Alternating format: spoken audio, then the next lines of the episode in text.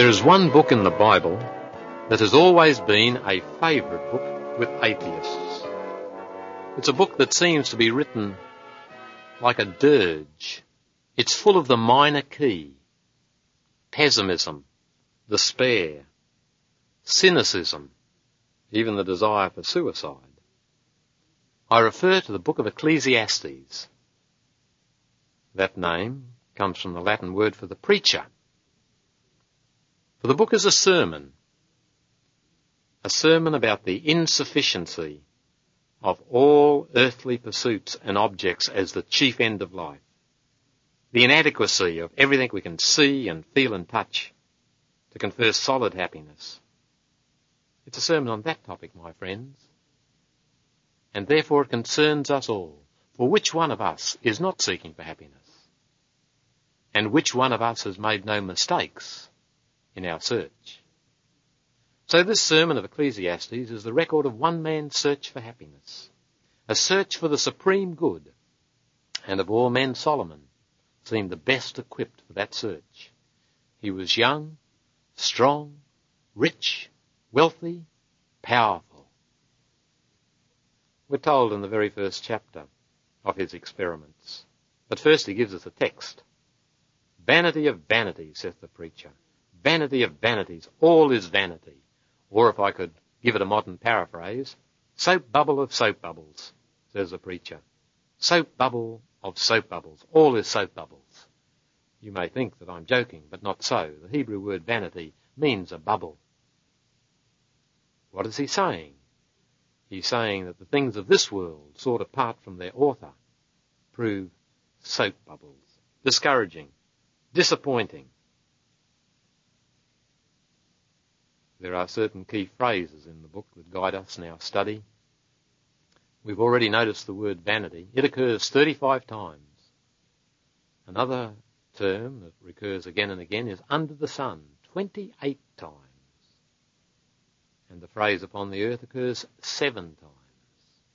So the book of Ecclesiastes is the record of a search under the sun of this world, forgetting what's above the sun, forgetting God, and how many of us have made just that mistake? Well, let's briefly read part of the biography of Solomon. A biography that shows his cynicism at the time when he'd gotten away from his Maker. We'll notice that all his attempts at happiness end in collapses of bitterest disappointment. We have in succession the man of science, the man of pleasure, becoming a fatalist, a materialist, an Epicurean Stoic, but finally a humble and penitent believer. Each picture shows us the likeness of a wise, worldly wise, disappointed worldling, and then some added lights thrown in from a divine source. It's a fantastic narrative of hopes and blank failures. I'm reading from the first chapter in verse 3. What does man gain by all the toil at which he toils under the sun? A generation goes and a generation comes, but the earth remains forever. The sun rises and the sun goes down and hastens to the place where it rises. The wind blows to the south and goes round to the north. Round and round goes the wind, and on its circuits the wind returns. All streams run to the sea, but the sea is not full. Is there anything of which it can be said, See, this is new? It has already been in the ages before us. So having given a general view of earth and its tendency to monotony and sameness. Then he tells us of his personal search for happiness. I, the preacher, have been king over Israel and Jerusalem, and I applied my mind to seek and to search out by wisdom all that's done under heaven. It's an unhappy business that God has given to the sons of men to be busy with. I've seen everything that's done under the sun, and behold, all is vanity. All is a striving after wind. What's crooked cannot be made straight. What's lacking cannot be numbered. I said to myself, I have acquired great wisdom, surpassing all who were over Jerusalem before me. My mind has had experience of wisdom and knowledge, and I applied my mind to know wisdom, to know madness and folly. But I perceive that this also is but a striving after wind. For in much wisdom is much vexation, and he who increases knowledge increases sorrow. Now Solomon tells us of how he tried pleasure. I said to myself, Come now, I'll make a test of pleasure. Enjoy yourself. But behold, this also was vanity. I said of laughter, It's mad. And of pleasure, what use is it? I searched with my mind how to cheer my body with wine, my mind still guiding me with wisdom, and how to lay hold on folly, till I might see what was good for the sons of men to do under heaven during the few days of their life. Solomon proceeds to talk about his ventures into architecture and engineering and uh, irrigation schemes, orchards, agriculture. I made great works. I built houses and planted vineyards for myself. I made myself gardens and parks and planted in them all kinds of fruit trees. I made myself pools from which to water the forest of growing trees. I bought male and female slaves, had slaves who were born in my house. I had also great possessions of herds and flocks. I gathered silver and gold and the treasure of kings and providences. I got singers, both men and women, and many concubines. So I became great and surpassed all who were before me in Jerusalem. And whatever my eyes desired, I did not keep from them. I kept my heart from no pleasure, for my heart found pleasure in all my toil. But now note his conclusion. Then I considered all that my hands had done, and the toil I'd spent in doing it, and behold, all was vanity and a striving after wind, and there was nothing to be gained under the sun. And we read in the 17th verse, I hated life. And the 18th verse, I hated all my toil which I toiled under the sun. And so here's a man that had every opportunity for joy, for pleasure, for success, and for happiness, but his search ends in cynicism and despair and disappointment and the desire to die. Why so, my friends? Why so? Solomon had made the mistake of regarding this world as complete in itself, whereas in reality it is only a hemisphere, just as man on his own is but a half hinge. We were made for God, my friends, and this world is incomplete in itself. It tells us in the third chapter that God has set eternity in man's mind. I'm reading verse 11. He has made everything beautiful in its time. Also, he has put eternity into man's mind. Man was made for eternity. One might as well feed a New Testament to a horse and expect it to satisfy the horse as to feed the world to a man's heart and expect it to satisfy the man. My friends, you can toss a hundred thousand earths into the sun and there's room for thousands more. And the human heart is like the sun. Worlds alone cannot satisfy it. We were made for God. For God, my friends. We bear His image. We'll find no rest till we rest in Him. So the book of Ecclesiastes is warning us about the pitfalls into which we all have fallen and in which we are still in danger of falling. It is reminding us that pleasure from earthly sources is fitful and unsatisfying. Even the heathen know this. The pagan philosophers of the 6th century BC pointed out that earthly pleasure has three characteristics. One, all intense pleasures are short-lived. Secondly, by repetition they lose their relish. Thirdly, they rob other more sober pleasures of their joy. And that's true, isn't it? Whether it is the pleasure of sex or the pleasure of eating or drinking or whatever it might be, they're all characterized by those three things. The intense pleasures are very brief. By repetition, we find they give diminishing returns for increasing expenditure. And by and by they rob the more sober pleasures of life. Why is man such a fool? He was born a fool, my friends. Every one of us was. We were born in sin. We are ignorant of what is for our best good until we give our ear to God, our eyes to His Word, our heart to His throne. Scripture tells us that the way of man that walketh is not in himself. It's only to be found in God. The scriptures warn us against idolatry. Three commandments out of the ten warn against idolatry, but we are born idolaters. It is bitter experience to find that possession brings indifference. Whatever it is you long for, my friend, if it belongs to this world only, possession brings indifference, whether it's a he or a her or an it. Whether it's a degree or a bank account or a car or a home or a marriage. Apart from Christ, possession brings indifference. Let's take some of the specific vanities spoken of in this book. In chapter 2 verses 15 and 16, we read about the vanity of human wisdom. Then I said to myself, what befalls the fool will befall me also. Why then have I been so very wise? I said to myself that this also is vanity.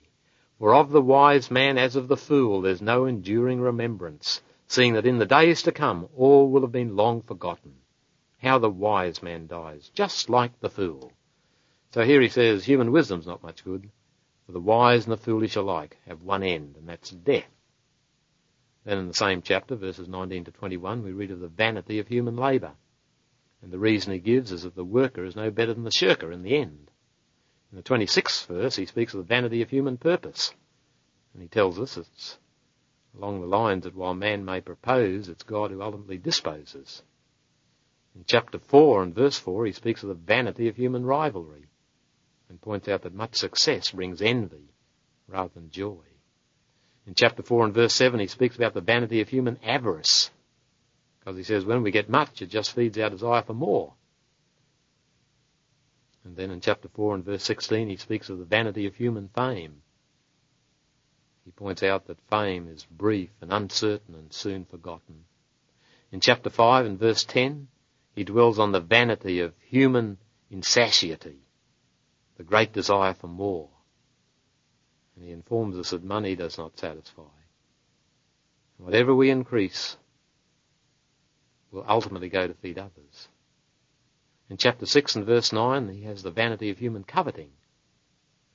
And he points out that often our gains cannot be enjoyed. Sickness or death. Chapter 7 and verse 6, the vanity of human frivolity. All our laughter often only camouflages a sad heart, and endeavour to forget the inevitable sad end. And in chapter 8 verses 10 and 14 he speaks about the vanity of all human gifts and human awards. He points out that bad are often honoured in this life, and that good and bad get wrong deserts. I'm reminded of Byron, the poet, who a little while before his death, and he died at about 33, he wrote this, and the words fit Solomon at this time. My days are in the yellow leaf. The flowers and fruits of love are gone. The worm, the canker, and the grief are mine alone. The fire that on my bosom preys is lone as some volcanic isle. No torches kindled at its blaze, a funeral pile. The hope, the fear, the jealous care, the exalted portion of the pain and power of love I cannot share, but wear the chain. How tragic. The man as gifted as Byron. Aristocrat, wealthy, brilliant, could write that his days were in the yellow leaf, that the flowers and fruits of love were gone, that the worm, the canker, and the grief were his alone. My friends, that's for you and me too, unless we get above the sun. Unless we wake up to the fact that this world is only a hemisphere. Unless we realize that we are a half hinge without God. In the 12th chapter, Solomon rises above the sun. Let me read to you. Remember your Creator in the days of your youth, before the evil days come and the years draw nigh when you'll say, I have no pleasure in them. Before the sun and the light and the moon and the stars are darkened and the clouds return after the rain. Now please note, Solomon is describing the ills of old age when we no longer see as clearly, when troubles keep piling in upon us, one after another. He says in the day when the keepers of the house tremble, that's the hands, they're the keepers of the house, with old age they tremble. And the strong men are bent. We become sometimes a bit bow-legged. He goes on to say, and the grinders cease because they're few. That's teeth. The teeth begin to fall out. And those that look through the windows are dimmed. There's the poor eyesight. And the doors in the street are shut. The hearing passages of the ear. Deafness comes our way. And one rises up at the voice of a bird, sleeps very lightly. And all the daughters of song are brought low. That's the vocal cords. And they're afraid of that which is high. And terrors are in the way. And the almond tree blossoms. That's the white hair of old age because man goes to his eternal home and the mourners go about the streets. Before the silver cord is snapped or the golden bowl is broken or the pitch is broken at the fountain or the wheel broken at the cistern. He's continuing the imagery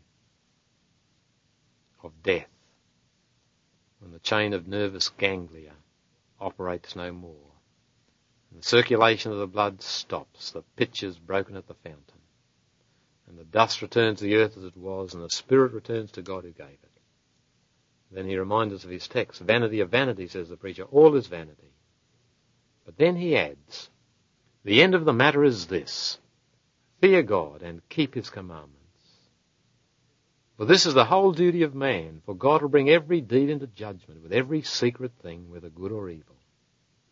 So Solomon tells us, the only way to avoid the vanities of life is to give God his place, to remember him preferably from our youth. But at any time, in the mercy of God, he will accept us. It is interesting to note that this book of Ecclesiastes is followed by the Song of Solomon. The first book had begun with Vanity of Vanities, but this book begins with Song of Songs. Instead of a dirge and gloom, we now have joy, delirious joy, the joy of love. Because Solomon is now picturing the overflowing heart of one who's found the Saviour, who intercedes above the sun in heaven itself for each one of us.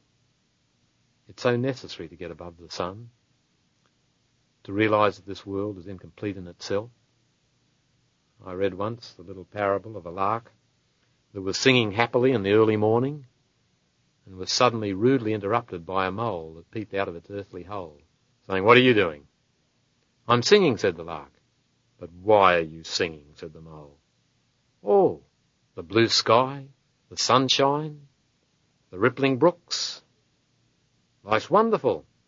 Earth is wonderful. But the mole responded, You're a fool. I know all about the earth. I live in it. I tunnel through it every day. There's nothing there, only dirt and worms. But the lark was above the earth. Enshrined in a tree, it could see the heavens. For those that live in the earth, who are of the earth, earth may indeed seem to have but dirt and worms. But for those that get above the sun, my friends, where Christ is, where God is, they will learn to sing the Song of Songs. Let me refer you to a few verses in the second book. In chapter 2 and verse 16 we read, My beloved is mine, and I am his. In chapter 6 and verse 3, it's a little different. I am my beloved's, and my beloved is mine. And then in chapter 7 and verse 10, I am my beloved's and his desire is for me. When we first come to Christ, my friends, we only want him for our own sake. It's been said that no one's really ready for heaven except the person who's ready to forego heaven if it would be for God's glory. But we don't begin the religious life that way because we're all selfish by nature. And as the song says, we rejoice that my beloved is mine. And only secondly do we admit that we are His. But with maturity in the Christian life and more and more fellowship with Jesus, we have the second experience. I am my beloved's, and my beloved's is mine.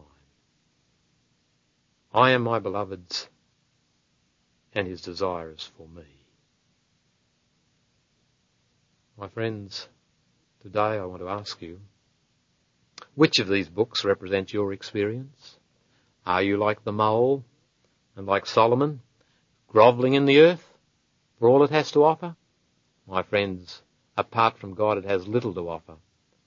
Old age, sorrow, tragedy, pain, disappointment, gloom, vanity. Apart from God, all manna turns to worms.